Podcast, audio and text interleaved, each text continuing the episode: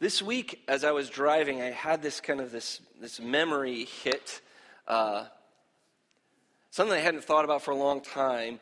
It was, uh, I remember this, this particular VBS that I was, I was at when I was probably eight or nine years old.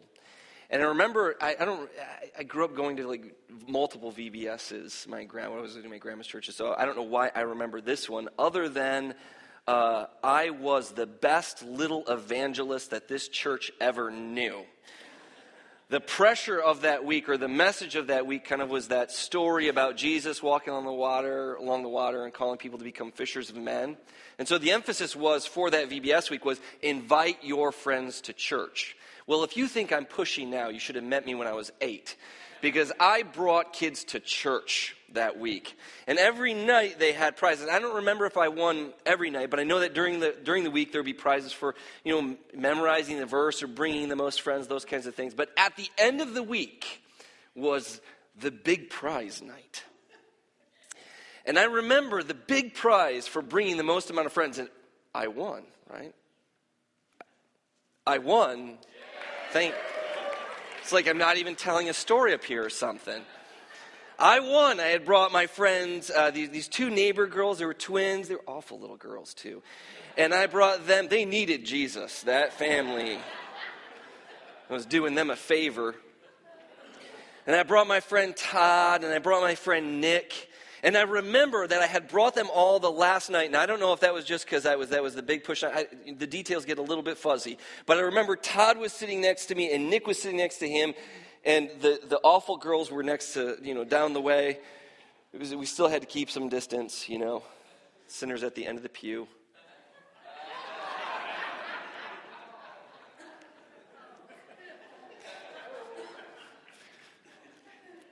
So I won. And the big prize, the big prize, are you ready? The big prize was a whole ice cream cake from Dairy Queen.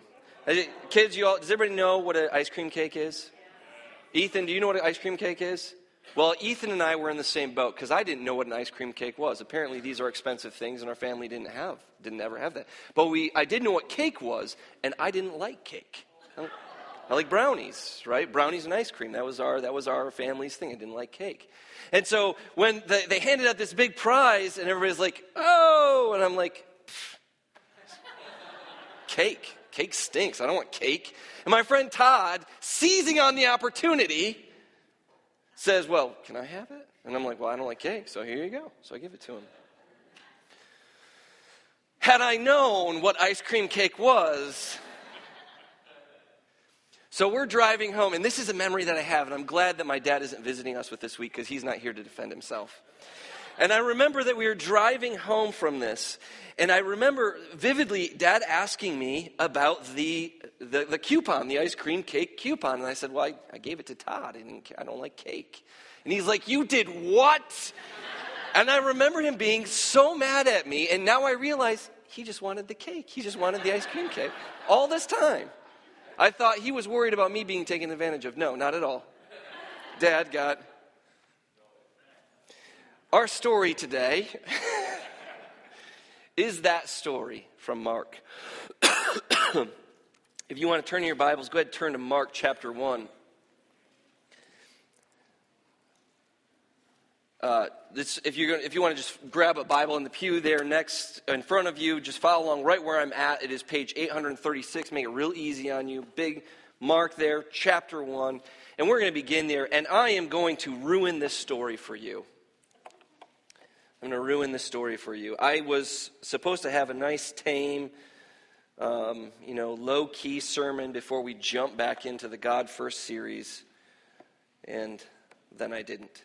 So, I want you to follow along and read. We're going to begin with verse 14. You have to read this all as one. I know that if you're using the Bible like I am, there are these headings here, and these headings kind of break it up, and it makes it feel like there's something new happening, right? But it's not. Verses four, verse 14 flows right into the rest of what's happening and, down into through verse 20. And so I'm going to start there in verse 14. We'll read it all the way through, and we'll kind of jump back and we'll talk a little bit about it. So begin with verse 14. Now John was arrested. John the Baptist was arrested.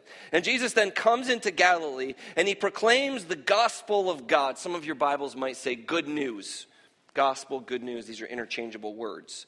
The gospel of God saying, The time is fulfilled, the kingdom of God is at hand, repent and believe the good news. And passing along the Sea of Galilee, he saw Simon and Andrew and their brother. Uh, the brother of Simon, casting a net into the sea, for they were fishermen. And Jesus said to them, Follow me, and I will make you fishers of men. And immediately they left their nets and they followed him. And going on a little further, he saw James, the son of Zebedee, and John, his brother, who were in the boat mending their nets. And immediately he called to them too. And they left their father Zebedee in the boat with the hired servants and they followed him. This is a start. I mean, I don't know. It, some of you maybe didn't grow up in church. Um, welcome. We're so glad you're here. Uh, but if you did kind of grow up going to church, you've probably heard about a thousand sermons on this text or had a thousand VBS lessons uh, uh, about this text. This is a story that has captured our imaginations because I think of its starkness. You know, you you just somebody walks by and says, "Hey, quit your job and follow me," and you're like, "Okay, sounds good. Let's do it." You're sitting there with your dad in the family business. You're working in the family business, and Guy walks by and says, Hey, leave your dad, forget the business, and follow me. And they just do. I mean, it's just such a such a powerful story. It's, it, it makes me wonder, you know, would I do that? We could put our place, ourselves in that place. But it's imperative that we begin with verses 14 and 15. Because here Jesus says two, two phrases that are critical to understand. The first is gospel or good news, and the second is the kingdom of God. Now, what do these words mean and how do they flow into it? Re- recognizing that this book was originally handed to people, right? That, that these words had to have some kind of backdrop. They had to have some kind of context for what gospel or good news meant and what kingdom of God meant. But some of you are really smart. Can I get a witness? There you go. And you can intuit, right? Good news. Well, I'm glad I heard it, right? And here you see that the good news is the kingdom of God, and you might kind of have a concept of what a, a kingdom is a territory or place where uh, obvi- obviously God is the ruler, and it would be good news for God to be in charge. Like you, you might intuit some of that stuff. But I think oftentimes we, we kind of pass over that. And, and there's some really interesting things in the, the way that in which good news functions actually in in that ancient context. And I want to get a little National Geographic on you, if I can, for a minute. Um, this here is a big rock with writing on it. You're following along? Thank you. This is the Priene inscription, and it's an ancient inscription. It's an ancient rock that was put inside of a temple, and it proclaims the glory or the, the, the providence of of providence, of the gods, to give to the people Caesar. And so I want to give you this is what the inscription says. Here it is, you can see it here. Since providence has set in has set uh, most perfect order, in most perfect order, by giving us Augustus, that's Caesar, that's the emperor of the world at the time, whom she, that is providence, has filled with virtue, that we might benefit that he might benefit humankind, sending him as a savior. Soter. You might have heard the word savior in other contexts, right? I mean, this is what we call Jesus here. But here, Augustus is Savior, both for us and for our descendants, that he might end war and arrange all things. Augustus, against Caesar, was the beginning of good tidings. This word here is good news or gospel, euangelion, the exact same word that is in your Bibles. And here it is then attached for the world that, that came by reason of him. So here we have good news is attached to the coming of Caesar Augustus, of the emperor of the known world. It is good news that he has come. But is that always good news? Is that good news for everybody? You might not be familiar with ancient history, uh, and that's all right, or ancient politics. Fast forward this to two, 2020, right? You're going to have two candidates. One of them is going to be elected, and you are either going to say, It is good news, or you are going to say, It's bad news, right? I mean, it is good news that Caesar Augustus came if you're Roman. But if you're a Jew like Jesus and you're underneath the imperial boot of Rome, is it good news? No, it's just news. it's just news. In fact, I often turn on the news and it's just news, isn't it? And so when we see this word good news, I don't want you to, I think sometimes the, what we hear is, when this is everyone should just, it's just, it's just good news for everyone. God is just love, it's good news for everyone. Well, what is Jesus proclaiming here? Jesus was proclaiming the coming of the kingdom or the rule of God. And some people are going to really be pumped about that, but there are some people who are not going to be excited about that good news. And that news, that glad tidings, that evangelion here, that is brought forward, it continues on into the next story. Because as Jesus passes along the Sea of Galilee and he sees these people fishing and he says, Hey, leave your nets behind, follow me, and I will make you what? Fishers of men. You've heard that story, but what does that mean? What does it mean to be a fisher of men? It's a very it's a very interesting phrase because when I was a kid, you know, we, we would do things like this. Anybody do any coloring pages? Anybody back in the day? Maybe we still do. Coloring page, or we make crafts like this, you know. Or maybe you sang, I will make you fishers of men if you follow me. If you follow, and then it gets higher and higher. We could hit those back in the day, but I can't hit it anymore. Follow me. It was a nice story. It's a nice story. It shows how committed they are to Jesus. It shows how they drop everything and they go out and they invite some kids to VBS, right?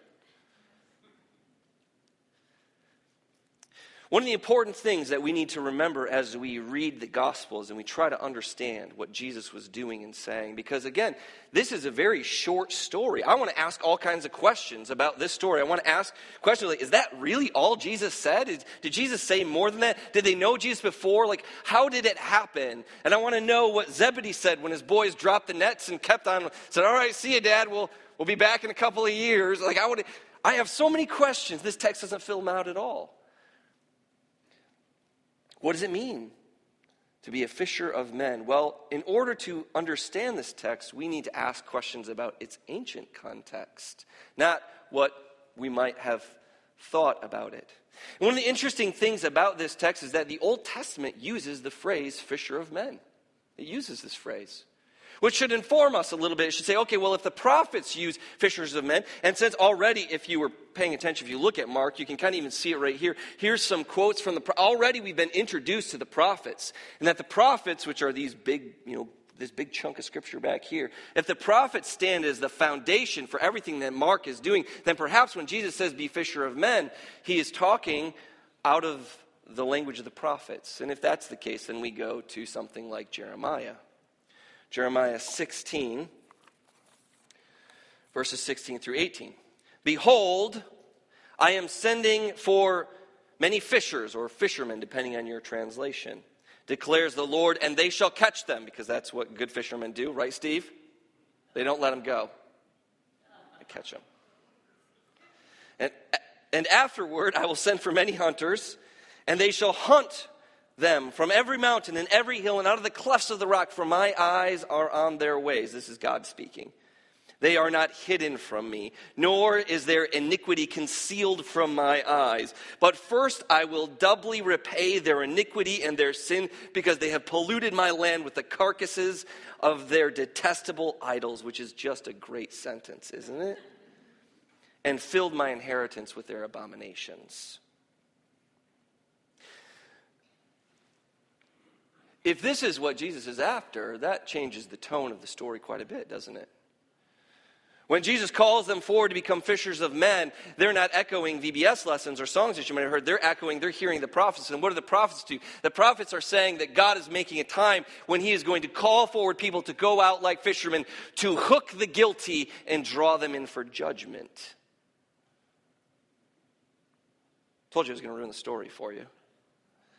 And the text continues, says uh, this is sort of a, a, a, the, the way it's functioning, it's like this call by, by all of the people. So, oh Lord, my strength, this is poetry, and my stronghold, my refuge in the day of, of trouble. To you shall the nations come from the ends of the earth and say, Our fathers have inherited nothing but lies, worthless things in which there is no profit. So, all of creation, so the ends of the nations, the people from the ends of the earth are crying out to God and their need for Him, which is, of course, echoed as Jesus not just only in this text calls them to be fishers of men, but later on tells them to go into all the world and to declare, to declare the good news, to declare the gospel.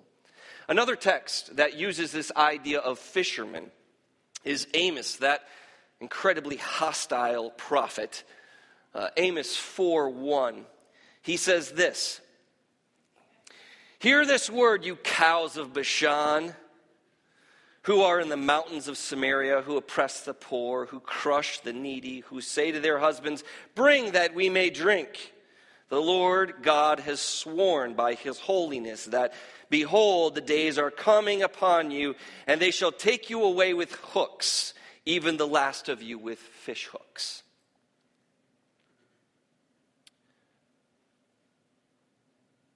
I thought it was fun. I really thought this was funny. You cows of Bashan. Like, it's just.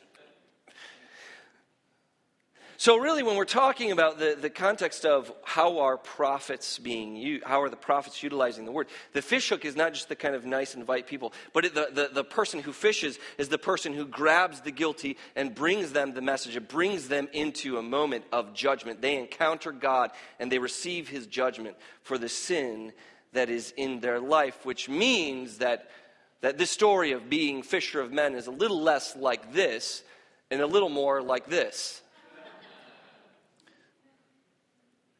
and isn't that the case? Like, I know uh, my, my father in law and my brother in law, they're, they're big fishermen. I'm not much of a fisherman. Uh, but I've gone out with them, and they just they love it. I mean, they're just being out on the water is slow, it's peaceful, it's calm, it's quiet, they're relaxing. Um, but from the perspective of the fish, it kind of stinks, right? Like, what's the best you can hope for as a fish? You leave with a hole in your face. Like, that's the best you can hope for. it is a very violent, it's a violent thing. You're hauling this fish up, you're going to gut it, you're going to kill it, and you're going to eat it. In fact, what's interesting about that is that Jesus, uh, the only other place that Jesus really talks about or use the met- uses the metaphor of fishing is actually in Matthew.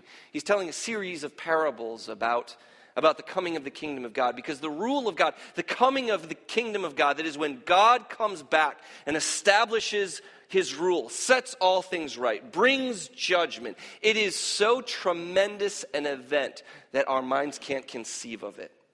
It's so glorious, we can't imagine it. And so Jesus tells these stories to try to help us understand what it's kind of going to be like. And this is one of the stories that he tells Matthew 13, 47 through 50. Jesus says, again, the kingdom of heaven or the kingdom of God, the rule of God, when God comes and sets all things right, it is like a net that is thrown into the sea and it gathers fish of every kind. So, you know, you're not just fishing with a pole, but you're casting a net out and you're dragging it up. And when you throw it down, you're dragging up everything fish, boots, steering wheels, everything, right? You're just pulling it all up.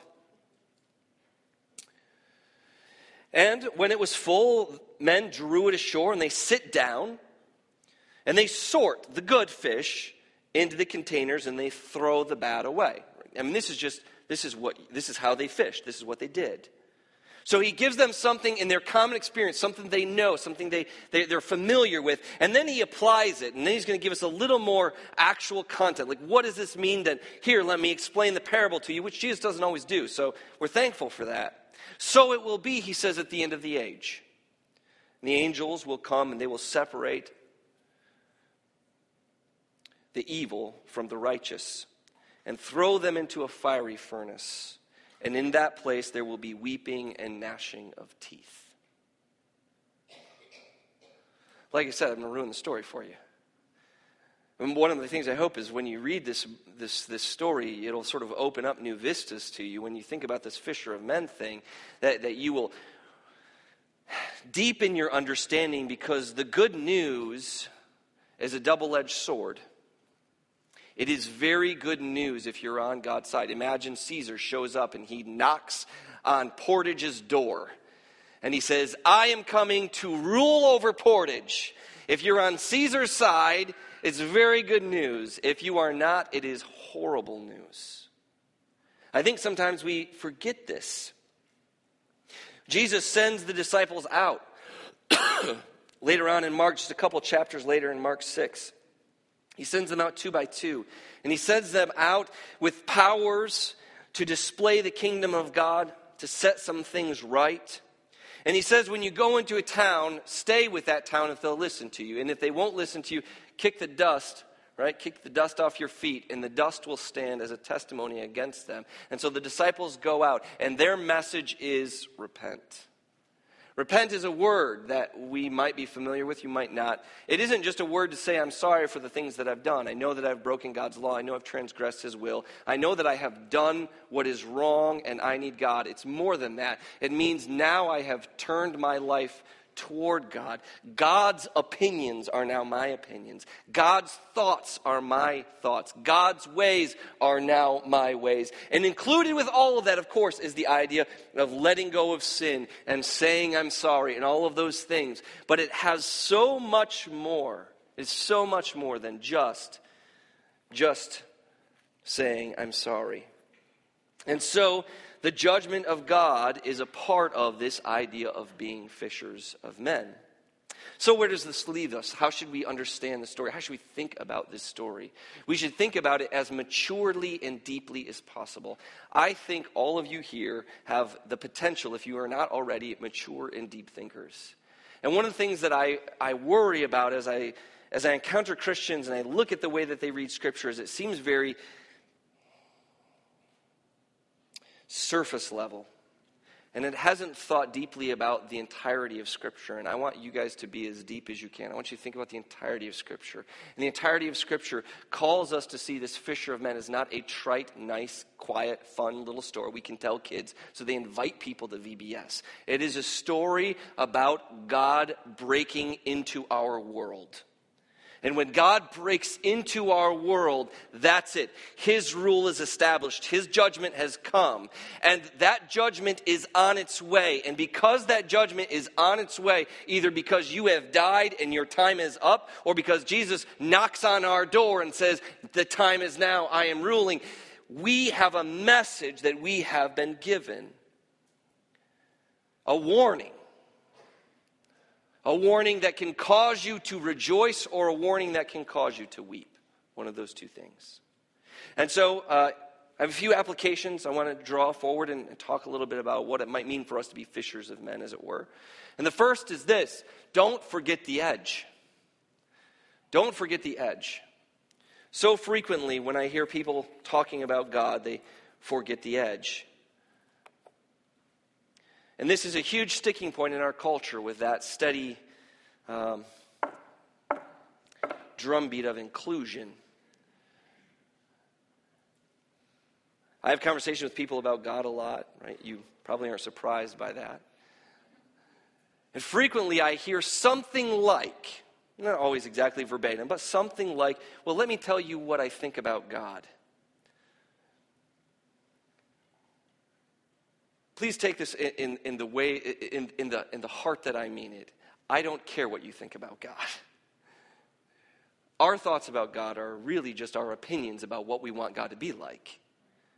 And that doesn't do us anything, doesn't get us anywhere. It might make you feel good, like you might be able to pat yourself on the back, you know, but ultimately, if it doesn't emerge from something with some authority, with something that speaks about who God is, it's just your thoughts, and my thoughts might be opposite, and we're just sort of we're at a we're at a, a stalemate here.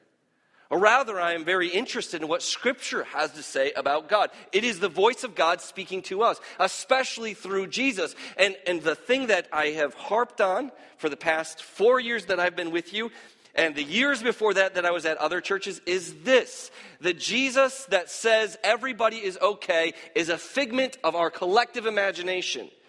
Jesus is a God who has come into our presence and said, I am bringing my rule. Repent, Turn and come to me that I might heal your diseases and your, your sicknesses, that I might heal your sorrows and your hurts, that I might be present with you. All of that beautiful, glorious good news, but it comes with the edge, and the edge is this Jesus is king, or he doesn't have you in his kingdom. There's an edge to that. And I get that that's not popular. Like, I get, I get somebody's going to leave here offended, and I'm sorry for that. I really am. But I desperately want you to hear this truth. This was the message of Jesus. These are the words. These words that we just read. These are Jesus' words, right? I didn't make them up. They're his stories. If you want anything to do with him and his grace and his love, you have to take all of that into account. And that is serious business. That's heavy. Separating, the, I saw this week, uh, somebody said something like, uh, you know, Jesus would never discriminate. Now, I get that in the back of our minds, we hear discriminate and we think racial discrimination, uh, which is a horrific and ungodly evil, which God will bring his fiercest judgment upon. Uh, but to discriminate is to separate two things, right? That's all the word means. And Jesus is highly discriminatory. He doesn't discriminate like we do based on color or age or money or beauty or skill or intelligence. He judges on the heart. But he separates the good from the evil. And it is a very serious thing to say that that separation of the evil comes with words like weeping and gnashing of teeth. Again, Jesus' words, not mine. Which should bring us to this next point. It should get us a little scared. Like there's some fear here. I fear for my soul. I fear for your soul. We ask these questions. Are we, are we, re, is Jesus, are we really surrendering all? Like we say, are we really, is Jesus really my king? Or am I playing at this stuff? Because he knows the difference, right? I mean, Jesus knows the difference. And we can pretend all we want. I, and I, I, think that this, this fear has to go two ways. One is, again, it, it, has to be a part of the way that we describe the coming of God. We need to say to people, God is, God is love, but God's judgment is coming as well. And the love piece is the invitation to you to set aside sin and walk with Him. But ultimately, the biggest danger here for us, because I think most of the people in the room here are Christians, the biggest danger for the Christian is hypocrisy. Hypocrisy because we begin to learn all the right words and we begin to learn all the right phrases and we begin to learn all the right verses and we begin to deceive ourselves.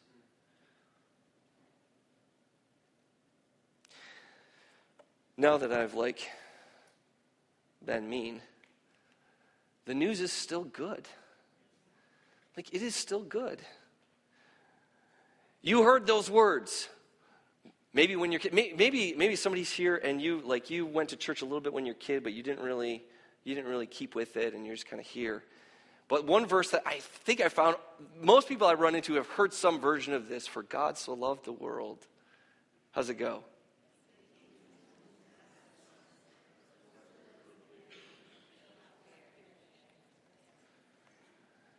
You, you petered off really terribly toward the end there, but it was a good start. Yeah, I mean, we've, we've, we've, we've probably heard some version of that. You might have even heard something, maybe, maybe all you've heard is God is love. Like, that's true. I mean, that's incredible. It's, it's, it's amazing as I, and one of the, one of the things that is sort of weird about being a Christian and being a Christian for any length of time is you begin to learn more and more how terrible you are. Like, that's a strange thing, but I, I, I'm like, wow, you know, Jordan, you're kind of an awful dude. Like, how did you, why did you think that? Why did you say, like, you begin to be more and more confronted with my, my sin and my errors. And I think more and more how often, how amazing it is that God would come and rescue me and then promise me a room in his house. It's incredible. And one of the dangers is that so many people who that's the only verse you know you haven't been taken through because Jesus continues on. Just a couple of verses later, he says, Whoever believes in the Son has eternal life. That's good news. But whoever does not obey the Son shall not see life because the wrath of God remains on him. And I, I, think it's so interesting the way that John says that because he, he says believes in the first place, and you might be like, okay, well, I, I mean, I do think there was a Jesus, and I do think that he died on the cross for my sins, and I do think, you, know, you might think all of the right things, but it's interesting that the next line is, but does not obey him.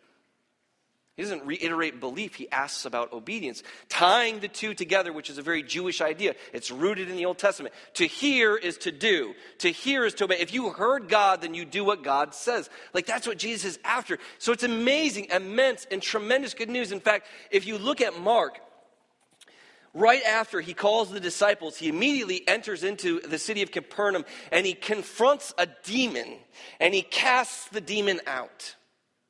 He confronts sicknesses and he casts the sickness out. He confronts brokenness and he casts the brokenness. Like Jesus enters into the rest of his ministry and he is just driving back evil and darkness because as the rule of God comes upon a people, the evil is driven back. That's good news. That's amazing news, but there are so many folks who have been blinded by the God of this world, who believe that their evil is good. In fact, in that same passage, that whole, like, God's, God's love the world, Jesus says, Men love darkness because their deeds were evil. The more that you live in evil, the more the evil doesn't bother you. The more the evil just settles with you, and you're like, Well, this is good. I love it. It's fun. But when you encounter God, the true and living God, God swears by his holiness. And he calls you to his holiness. He calls you to life. But you have to come. We used to sing a song after people were baptized I have decided to follow Jesus. No turning back, no turning back, right? Have you decided to follow Jesus? No turning back.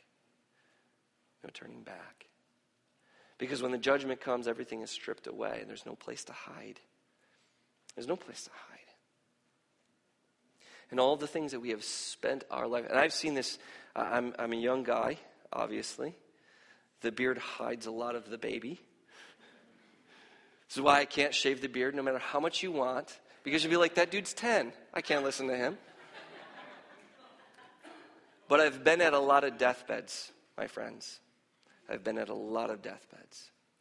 And I tell you what, at the deathbed, everything is stripped away, and all the regrets come pouring out. And your week is going to go by so fast. This morning I was sitting there thinking I'd printed everything off. I had got my PowerPoint such as it is. Paul obviously did not design these because it's just text. and I was done with everything, and I sat there and I looked out the window, and I was like, it's Sunday again right? It's where did where did the week even happen? Like it just like happened to me, you know? And my plea with you, my plea with you is to hear this message. And to hear the call of Jesus. Right? What is the call of Jesus? The call of Jesus is that you would hear the good news. You would see that it's good news. That you would turn and that you would follow him. And that this would change who you are and what you believe. And that ultimately, what we have here this morning is a bit of a revival. That's been my prayer all week, that there is a bit of a revival in you.